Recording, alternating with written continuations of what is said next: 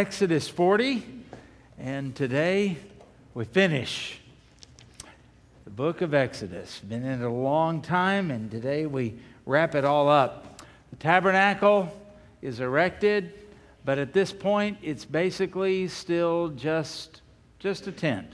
If you were to ride by on your camel out there near the Horeb mountain range near Sinai, and you were to see the tabernacle, you wouldn't stop you wouldn't uh, wonder unless you needed something because it's just a tent. It's covered and um, not all that impressive.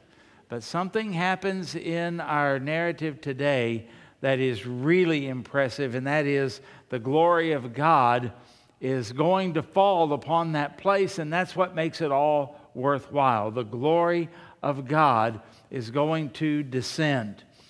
I, if I were to say uh, to you, you have just been made the, uh, in charge of a car company, a motor car company, maybe an electric car company, since that's the way things are going, but it's um, not doing so well right now. It's kind of struggling.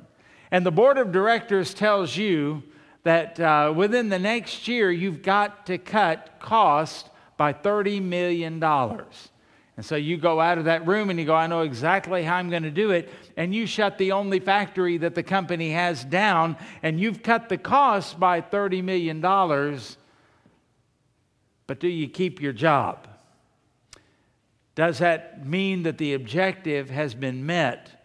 No, because the car company goes out of business. They're not making cars. Whatever their job is, we know one thing it is to make cars, and you took car making out of the picture, saying that that will save us a lot of money. Well, now it has no reason to exist. That is an illustration of what it's like when we as Christians, when we live our lives as saved people indwelt by the Spirit of God, and we read the Word, we attend worship, we do all of these things, but we do not glorify the Lord. The glory of God is not being expressed in us we kind of drift and we forget and we don't really fulfill the reason why we are here on earth. My dad used to have a cartoon and it showed these uh, people in a swamp and it said underneath it, when you're up to your backside in alligators, it's hard to remember your main objective was to drain the swamp. Sometimes I feel like with all of the alligators that are around us, we forget what our main objective is. It's not to be happy, it's not just to be self fulfilled, it's not just to survive or anything like that at all. We are here on earth to glorify God. We go through what we go through so that we might bring glory to God in every situation. We suffer so that we might bring glory to God. We have different relationships so that we might bring glory to God. We work where we do, go to school where we do, that we might bring glory to God. And we don't want to miss the uh, main objective. That's why we are here. You've got an eternity to be happy, you've got an eternity to be pain free, you've got an eternity to uh, have all kinds of great relationships that will never go south or sour. You've got an eternity to enjoy all of that. But now, while we're down here, we are aliens and we are strangers and we're not of this world. We're ambassadors for Christ and we are representing Him. And so that is what we uh, must not forget. Now, here is Israel out on the desert. They've been out there for about nine months, and it's been a year since they had that first Passover in Egypt. And yet, this is not what they're made for and yet at the same time, while they are there, God is to be glorified. They haven't always done a good job at that. Sometimes they would get forgetful. Who is this Moses? As for him, we don't know what's become of him. So make us a golden calf, they said, that we may have gods to go before us. Is a low point in the nation's history. And yet you find that God forgave. And in this uh, story that we're going to read today, you will see that God not only forgave them, but God is among them and He manifests His presence with them. And so, like them, we don't want to miss the point of why we're here. And uh, we don't want to also sink into the despair and the depression and the hopelessness and the uselessness that we feel when we're not doing what we were made to do. What is my purpose? What is my passion? What is my joy? What is my zeal? What is it that I rest in? And that is, of course, the glory of God. And this was um, the deepest passion of the heart of Jesus was not the saving of men, but the glory of God. And then the saving of men, because that is for the glory of God. When you think about that, Jesus had a higher purpose and a higher calling than what we might think. Jesus came into the world to save sinners. The Apostle Paul told us that, and that certainly would be true. but if you were to ask Jesus, why did you come to earth? It was for the glory of the Father, which included everything else that he did.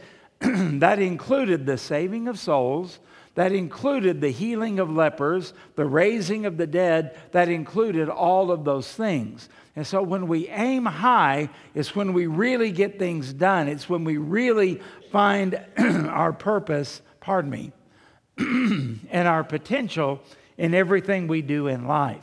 So let's uh, think about that as we read this particular narrative. And let's think about uh, these verses as well. I want to read Isaiah 42, verse 8. It'll be on the screen. I am the Lord, that is my name. My glory I give to no other, nor my praise to carved idols. It's not going to share his glory. We either have it or we don't. We're either going to live in it or we're not, because God is not going to compromise on that one thing, showing who he is to a lost and a dying, demonically controlled world. So if we're not focused on it, why not? Psalm 79 9. Help us, O God of our salvation, for the glory of your name.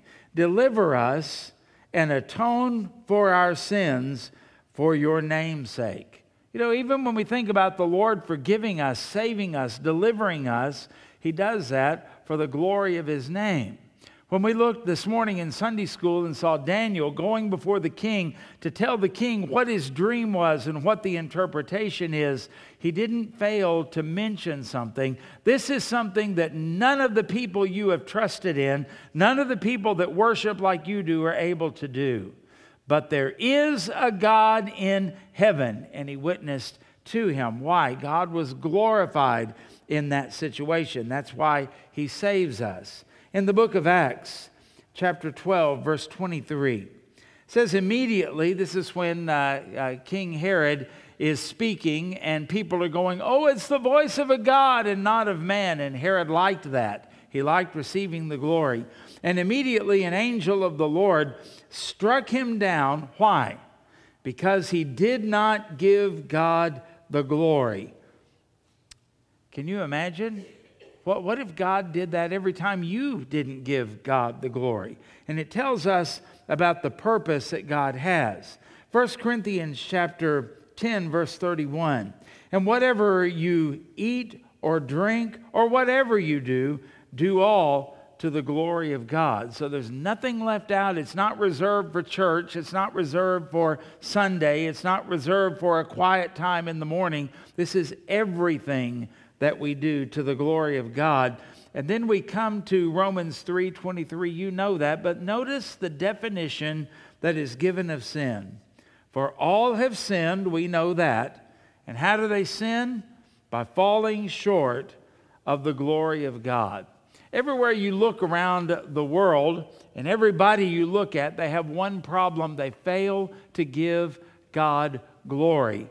Man takes credit where he doesn't deserve it.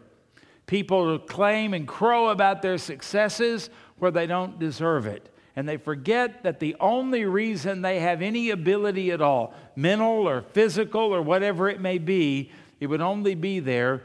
Uh, uh it's only there because God has given it to them, and yet they take the credit for it instead of giving the glory to God. And of course, because we know we all sin, we know this is something that is a problem even for us as believers. And so the book of Exodus ends because it's really all about the glory of God. Why at the beginning of the book was Israel enslaved in Egypt? Well, we can go back and look at the pragmatic reasons, but the easy answer would be this they were there for the glory of God. God was going to do a great work that could be accomplished only through the deliverance of slaves. Where you're not going to deliver slaves out of slavery if they're never in slavery. So, even that was a part of God's wonderful redemptive plan to glorify his name among all of the pagan nations and the gods of Egypt. Why was Moses born? For the glory of God. Why was Moses spared in the Nile River? For the glory of God. Why did Moses end up in the backside of the desert? For the glory of God. Why did he see the burning bush? For the glory of God. Why did he go before Pharaoh with Aaron and say, Let my people go, says the Lord? He did that for the glory of God. Why did they endure the plagues? For the glory of God. Why were they set free? For the glory of God. And why did they end up at the Red Sea? For the glory of God. And why did they come here at Sinai and stay there for nine months? It is for the glory of God. But if you were driving by again on your camel, heading somewhere, and you looked and you saw something happening, you go, What is that? Oh, oh, there's putting up a tent. Everybody puts up tents. Everybody has something like that. You would have been unimpressed. But for the Israelis that were there when that tent was erected and they saw the full significance of it, something absolutely amazing happened. So look in Exodus 40 34, and we'll begin reading there. Then the cloud covered the tabernacle of meeting, and the glory of the Lord filled the tabernacle. And Moses was not able to enter the tabernacle of meeting because the cloud rested above it, and the glory of the Lord filled the tabernacle. And whenever the cloud was taken up from above the tabernacle, then the children of Israel could go onward in all their journeys. But if the cloud was not taken up, then they did not journey until the day that it was taken up. So they knew exactly what to do by the cloud. Verse 38 For the cloud of the Lord was above the tabernacle by day, and fire was over it by night in the sight of all the house of Israel throughout all their journeys. That 40 year journey to the promised land. That 40 year journey, this is how they traveled. Don't you know that was an amazing, amazing sight? And they would see the cloud go up, and they would say, It's time to pack up, get everything together, take the tent down, and uh, put everything and get the livestock and get the kids it's time for us to go. Where are we going? Doesn't matter. We follow the cloud. And when the cloud stopped, they stopped. And as long as the cloud was over the tabernacle, that's where they stayed until it was time to go on somewhere else. So when we talk about the glory of God, think about it like this. Number one, the goal is the glory of God. And one of the things that we uh, have to consider is if we were in that caravan that went by and saw them putting up a tent, and we surmised that it was nothing more than a tent, that's what everybody does, we'd be right except for the glory of God. The glory of God is what made this tent into the tabernacle that it was. The glory of God is what made this into the place where the people of Israel could really meet with God. This, uh, the glory of God was what really made this a place where atonement would take place and redemption would take place year after year after year, in place after place, all the way up until Solomon's temple is built. This is quite a thing, but it's not a quite a thing because of the stuff that's in it. Yes, it was impressive on the inside with all of the gold and the embroidery and everything like that, but it was just gold, it was just embroidery. In fact, it would be no different really than the pyramids.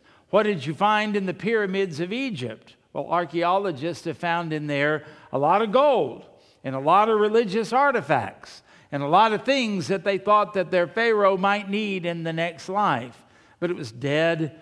It was a place of rottenness. It was a place uh, of, uh, you know, just hopelessness and a place of the end, uh, not of any kind of beginning.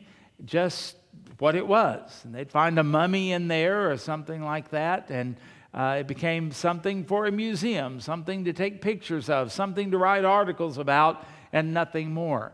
Well, the tabernacle wouldn't have lasted that long, being a tent, for one thing, but it would have been nothing more than that had the glory of God not come upon it. Anybody can build a tent, anybody can spend money, anybody can be elaborate, but unless the Spirit of the Holy One comes down, as the old hymn says, it is all in vain.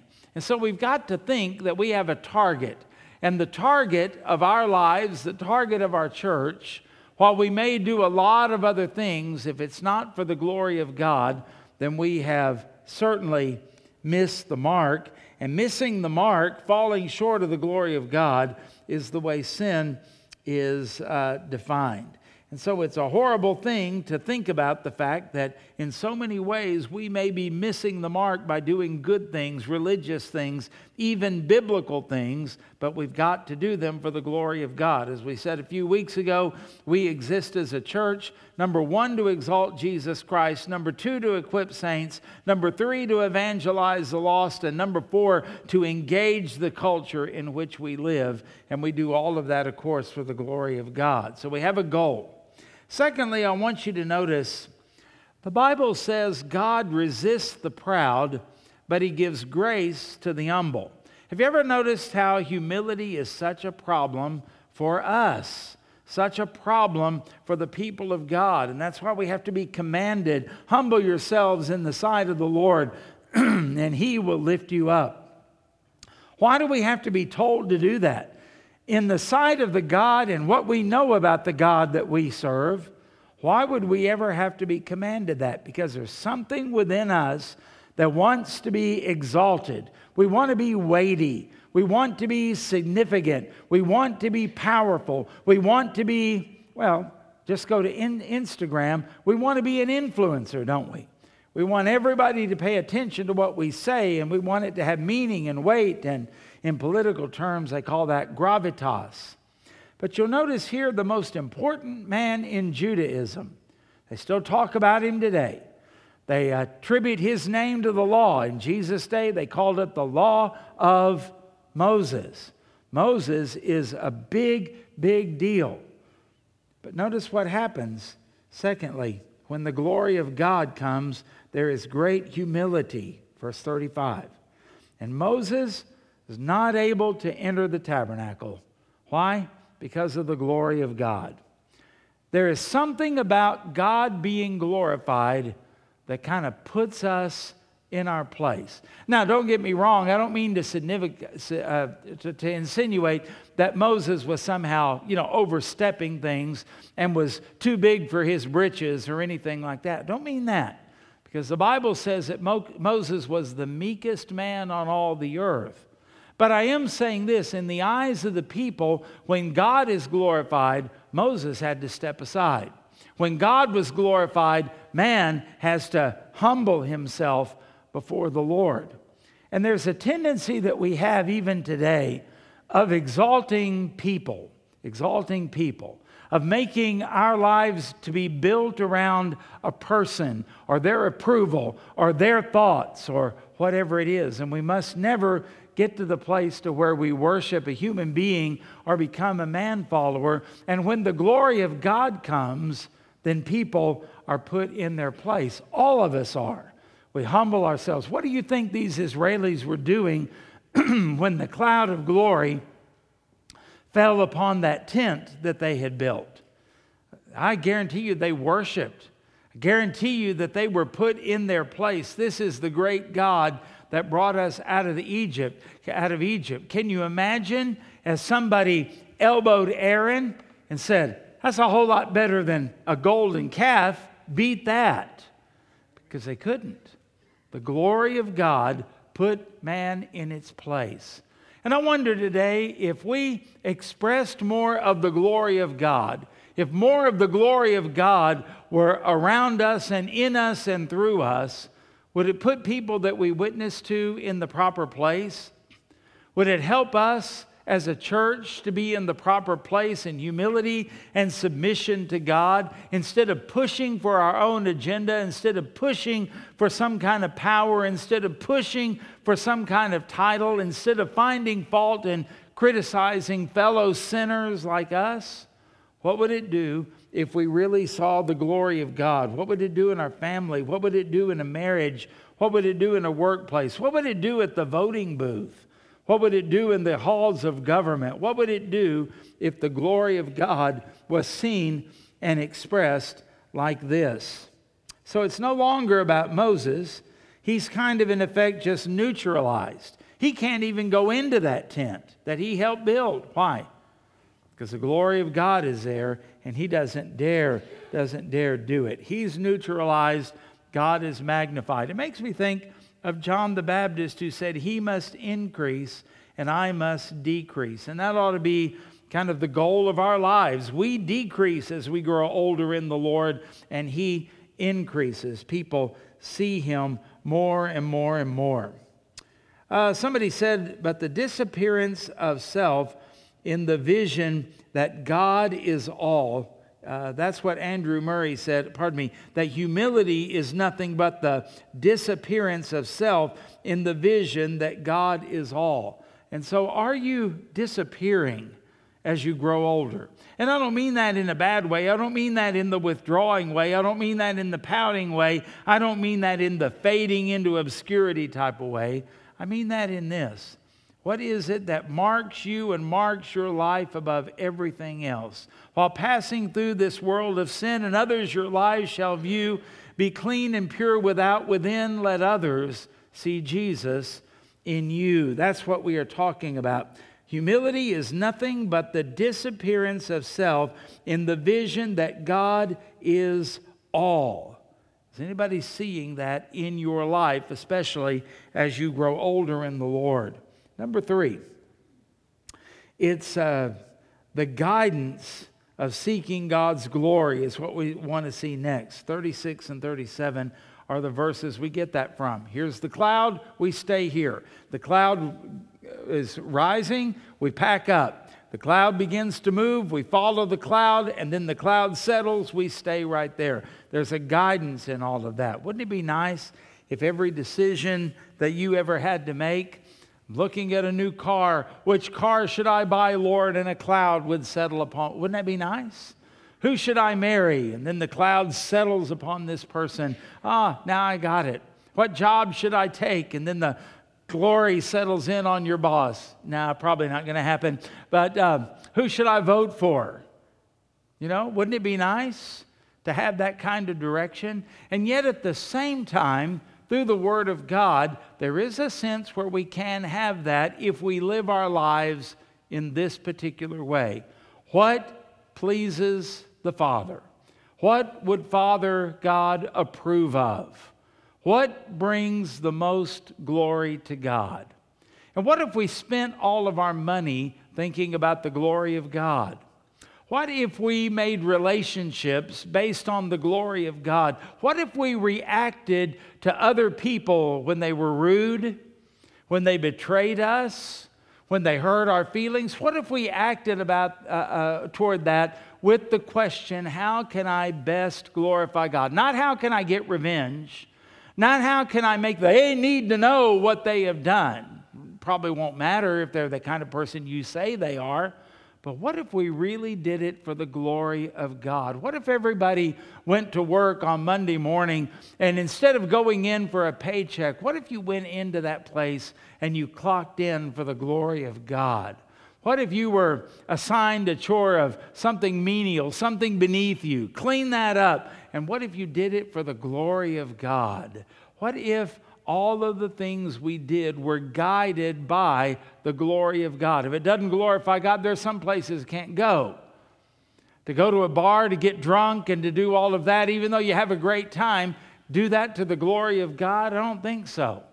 What if you were to return evil for evil? You were to scheme and to plot and get back at somebody because of what they had done for you, and then you dedicate it to the glory of God. I don't think that's going to happen. When we focus on the glory of God, it may not be quite the way it was for the children of Israel, but it will guide you into the places you should go, to the people you should minister to and befriend and learn from. And it will also keep you out of certain places, maybe even certain churches it would keep you out of because God is not glorified when His word is not proclaimed, when His gospel is not proclaimed, and when He is not believed in uh, faith. And so we think about the guidance of the glory of God. Maybe not the same way uh, that it happened physically, but it's the same concept. The glory of God led them, the glory of God motivated them, and the glory of God stopped them. There were times that put on the brakes. There were times I'm sure they were saying, Why are we stopping here? We could go 10 more miles. There's an oasis over there. Why are we stopping here at this place? The glory of God is what guided the people of God as it should today. Everything is by Him and for Him, the Bible says. And so, um, we think about how much sin it would keep us from, how many bad decisions we wouldn't make, how many times we wouldn't stumble into the ditch and into a pit on the pathway of life had we just kept our eyes on the glory of God. And then, fourthly, notice the affirmation that comes when God is glorified. That's in verse 38. For the cloud of the Lord was above the tabernacle. Well, anybody could build a tabernacle, a tent. Anybody could do that. And a lot of people had, other cultures had. You say, well, what if there were some Bedouins out there in the desert and they were close to Israel and they were doing the same thing? They packed up, they traveled, they stopped. They packed up, they traveled, they stopped. What's the difference? I mean, you know, just a Bedouin community, nomads, except for one thing Wherever you looked upon them and on their tents, there was one thing you wouldn't see. Yeah, you'd see goat skin. Yeah, you'd see poles. Yeah, you would see all of that, but you wouldn't see the cloud of God's glory. You wouldn't see the fire by night, would you? There was something different. And the glory of God was something that affirmed Israel we are different. We are the people of God. We're not Egyptians. We're not Ishmaelites. We're not Midianites. We're not anything like that at all. We are Israelites, the children of Almighty God. Why are we different? A young boy might ask his father. We are different because God came to our father Abraham and revealed himself to Abraham, took Abraham out of Ur of the Chaldees into the land of Canaan. He told Abraham, Everywhere that the sole of your foot rests will be the land that I will give to you and your descendants. We are the people of God that through Joseph we ended up in Egypt. And because we were blessed by God and we became mighty in number and mighty in our influence, Pharaoh became afraid and he enslaved us for 400 years. We could do nothing for ourselves. But God Almighty sent a deliverer for us. Nobody else, no other culture had this story, but He sent a deliverer for us. And after the 10 plagues, we were taken out of Egypt and we were by the Red Sea. A lot of people have been by the Red Sea. A lot of people have been trapped in a military conflict. But in our case, God parted the sea, and our ancestors walked across on dry land, and the armies of Egypt were drowned in the waters. Why are we different? Because while we were in the wilderness on our way to the land promised to our father Abraham, manna rained from heaven, and water came from a rock, and we drank until we were full, and we ate until we were full. And later, when we complained, instead of punish, punishing us, God gave us quail. And God is the one that took us into the land. And when a generation came up that would believe God, the waters of the Jordan River were parted, and our people came over, and they marched around Jericho, and the walls came tumbling down. And we began to conquer the land of Canaan, and that's why we're here today. Son, we are not like anybody else. We are the people of God. Can I ask you a question? Do your children know that? Do your grandchildren know that? When they go off into a secular school that's going to teach them that they're descended from monkeys, that they are lucky, that they are a mutation, that they are an accident, that there is no God, there is no creation, and there is no afterlife, that there is no morality, there is no definite right or wrong, will your child be able to say, I can't believe that? And the teacher say, Why can't you believe that? That's science, because I am a child of God and then be able to recount everything that God has done.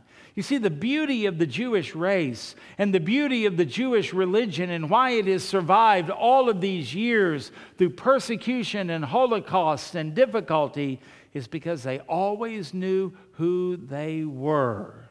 And the first thing they would learn, the first Bible verse they would learn is Hear, O Israel, the Lord your God is one and you shall love the Lord your God with all your heart.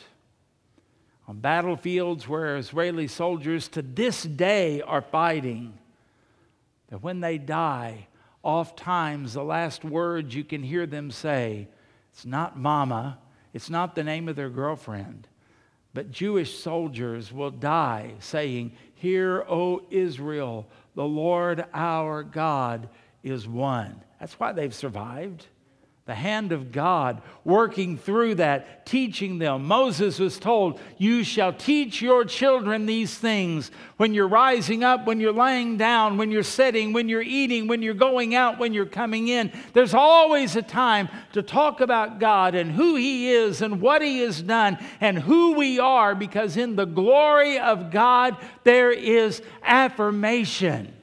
And Christ in you is the hope of glory, the Apostle Paul says. Where is the glory of God?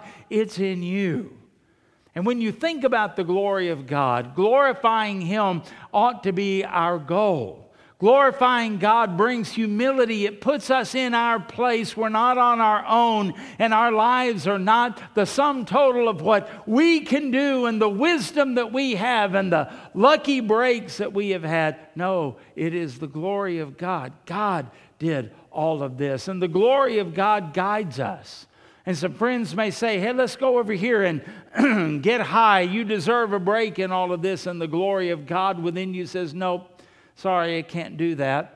And the glory of God motivates you in other ways. You talk to people about Jesus. You teach your children those Bible stories. You come to church. You give to the work of the Lord. You are somebody who is involved in the lives of other people. Why? The glory of God propels you to do those things. But it's also the glory of God that affirms you. You see God working in your life. You read His Word, and He speaks to you through His Word and tells you who you are, that you are a child of God, that you are saved and you are secure, that He will never leave you, He will never forsake you. You know that even in the deepest parts of your trials, that all things are working together for good to those who love God and are called according to His purpose.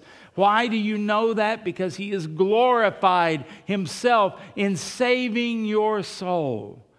And I can say today that if you've never trusted Christ as your Savior and Lord, God is going to be glorified one day when you are forced to bow before Him and say that Jesus is Lord before you're put into the lake of fire forever and God will get glory out of that. You will worship him. You will confess him as Lord, for every knee shall bow. That's you. And every tongue will confess. That's you. That Jesus Christ is Lord to the glory of God the Father. Have you ever thought about that? Even at that horrible moment, God is receiving glory. So when I say, trust Christ as your Savior and Lord. And I say, do it today because you're not promised a tomorrow. There are a lot of people all over the world that think they're going to have a Monday and they're not. Might be you, might be me, could be, could be. That officer, that motorcycle cop in Edmond the other day, he didn't think he wasn't going home that night. He didn't think his life and career were going to be ended that day. And probably as a policeman, if he had thought about it, he said, I might get killed in a gunfight. There might be an ambush. There'll be bad guys involved. I bet it never entered his mind he'd be at a stoplight. You just don't know. And so I want to say to you there's only one sure thing you are going to die. But here's the glory of all of it. If you will admit your sin to God, ask Him to forgive you based on what Jesus Christ alone did through His death on the cross, believe that He was raised from the dead, and surrender to Him as Lord of your life, the Bible says, Whoever calls on the name of the Lord shall be saved. That's glory, the glory of God coming into your life. And for those of you who are saved, to live your life taking in His Word, to live your life praying to Him, to live your life following Him. That's what it means to glorify God. He consumes your life, He consumes your thoughts, and you have assurance of your salvation, and you have the affirmation of God upon your life because of the presence of His glory within your life. And you have the love of God, the power of God, the mercy of God, the forgiveness of God. You have the assurance that you're walking in the plan of God. You have the promises of God to, disdain, to um, sustain you you have the fatherhood of God. Think about this God is able to make your life with all of the heartache, all of the pain, all of the regret, all of the missed opportunities, and use you for His glory. This is a can't miss situation. This is something that is going to happen whether you want it to or not. So you might as well cooperate with God instead of resisting Him. You might as well walk with Him instead of walking the opposite way because it's going to happen. But oh, the joy that happens when we walk with the Lord in the light of His Word. What a glory! There it is again, right? He sheds on our way. While we do His good will, He abides with us still and with all who will, what? Trust and obey. Trust and obey. There's no other way to be happy in Jesus. And so, in spite of the heartache, in spite of the pain, in spite of the regret, in spite of the missed opportunities, God uses people like us, abject failures, and He uses us for His glory. Ask the Apostle Peter what's that like. I denied the Lord, and I even knew I was going to do it. The Lord even warned me, and I did it anyway. I thought it was the end. And on the day of Pentecost, God's glory came upon that place. And God's glory came upon me, and 3,000 souls were saved. And I embarked on a journey where I even ended up with books written in the New Testament in God's eternal word. You tell me God can't use a dirty vessel, He does it all the time. You tell me God can't use somebody who is scarred and flawed and has failed, God does it every single day. And that's true for you as much as it is for the Apostle Peter. Augustine, the bishop of Hippo, thousand or more years ago, said, Thou hast made us for thyself, O Lord, and our heart is restless until it finds its rest in thee. You got a restless heart? Find your rest in the Lord. The glory, the glory of the Lord. You want to take your earthly tabernacle, as Paul called it, your earthly tent, your temporary dwelling, that's just like everybody else. That's what a doctor would say, that's what a scientist would say. Other people would look and they would, uh, they've met you, and somebody goes, Yeah, did you meet Greg? Uh, who, who was that again? Well, he's the guy you met. He's the pastor at Graceway. Ah, think so. I don't really remember. I prayed with our former mayor, Mick Cornett, but don't go up to him and say, Hey, you know my pastor. He would have no idea. He said, Well, you're just a nobody, am I? So are you, I guess, if it's looked at in the things of the world. If only you could see the cloud of glory and the fire of glory that is in you.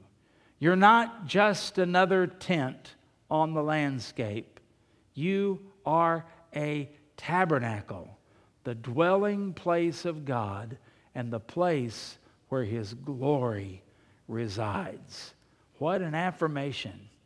Walk with the Lord. If you've never trusted Him, please today trust Christ as Savior and Lord. And if you have, if you have, understand what your goal is to glorify God. That's what makes you successful. And understand the humility that comes with that is supposed to happen because God is to get all the attention and all the glory. And understand that the glory of God will take you places you never thought you would go, and it'll keep you out of some places that maybe your flesh would want to go. It'll protect you, it'll guide you.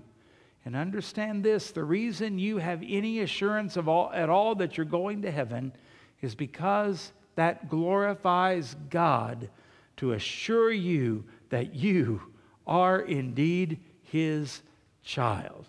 His Spirit beareth witness with our spirit that we are children of God. What an affirmation that is as we walk through this world that wants to marginalize us, neutralize us, quiet us, and tell us just go to your church and do your own thing, but keep your mouth shut in the public square. Sorry, can't do that because I'm living for the glory of God. Father, we find our rest in you. Forgive us when we try to find it in stuff, when we try to find it in people, when we try to find it in human achievement. And forgive us when we get our eyes off of the glory of God. And I particularly pray for lost people that their heart is being stirred and drawn by you with that irresistible grace to the cross of Calvary to humble themselves and to bow before you and to confess Jesus as Lord and trust you as full payment of their sins to the glory of God the Father. And I pray that all of us would do what we do. Not simply because we like it, not simply because it makes us feel good, not simply because it's our passion, but we would do it for you and for your glory, and others would see that in us, and we would be affirmed by the presence of the glory of God in our life. That's our prayer. Bless us now as we are dismissed. In Jesus' name we pray. And all God's people said, Amen. God bless you.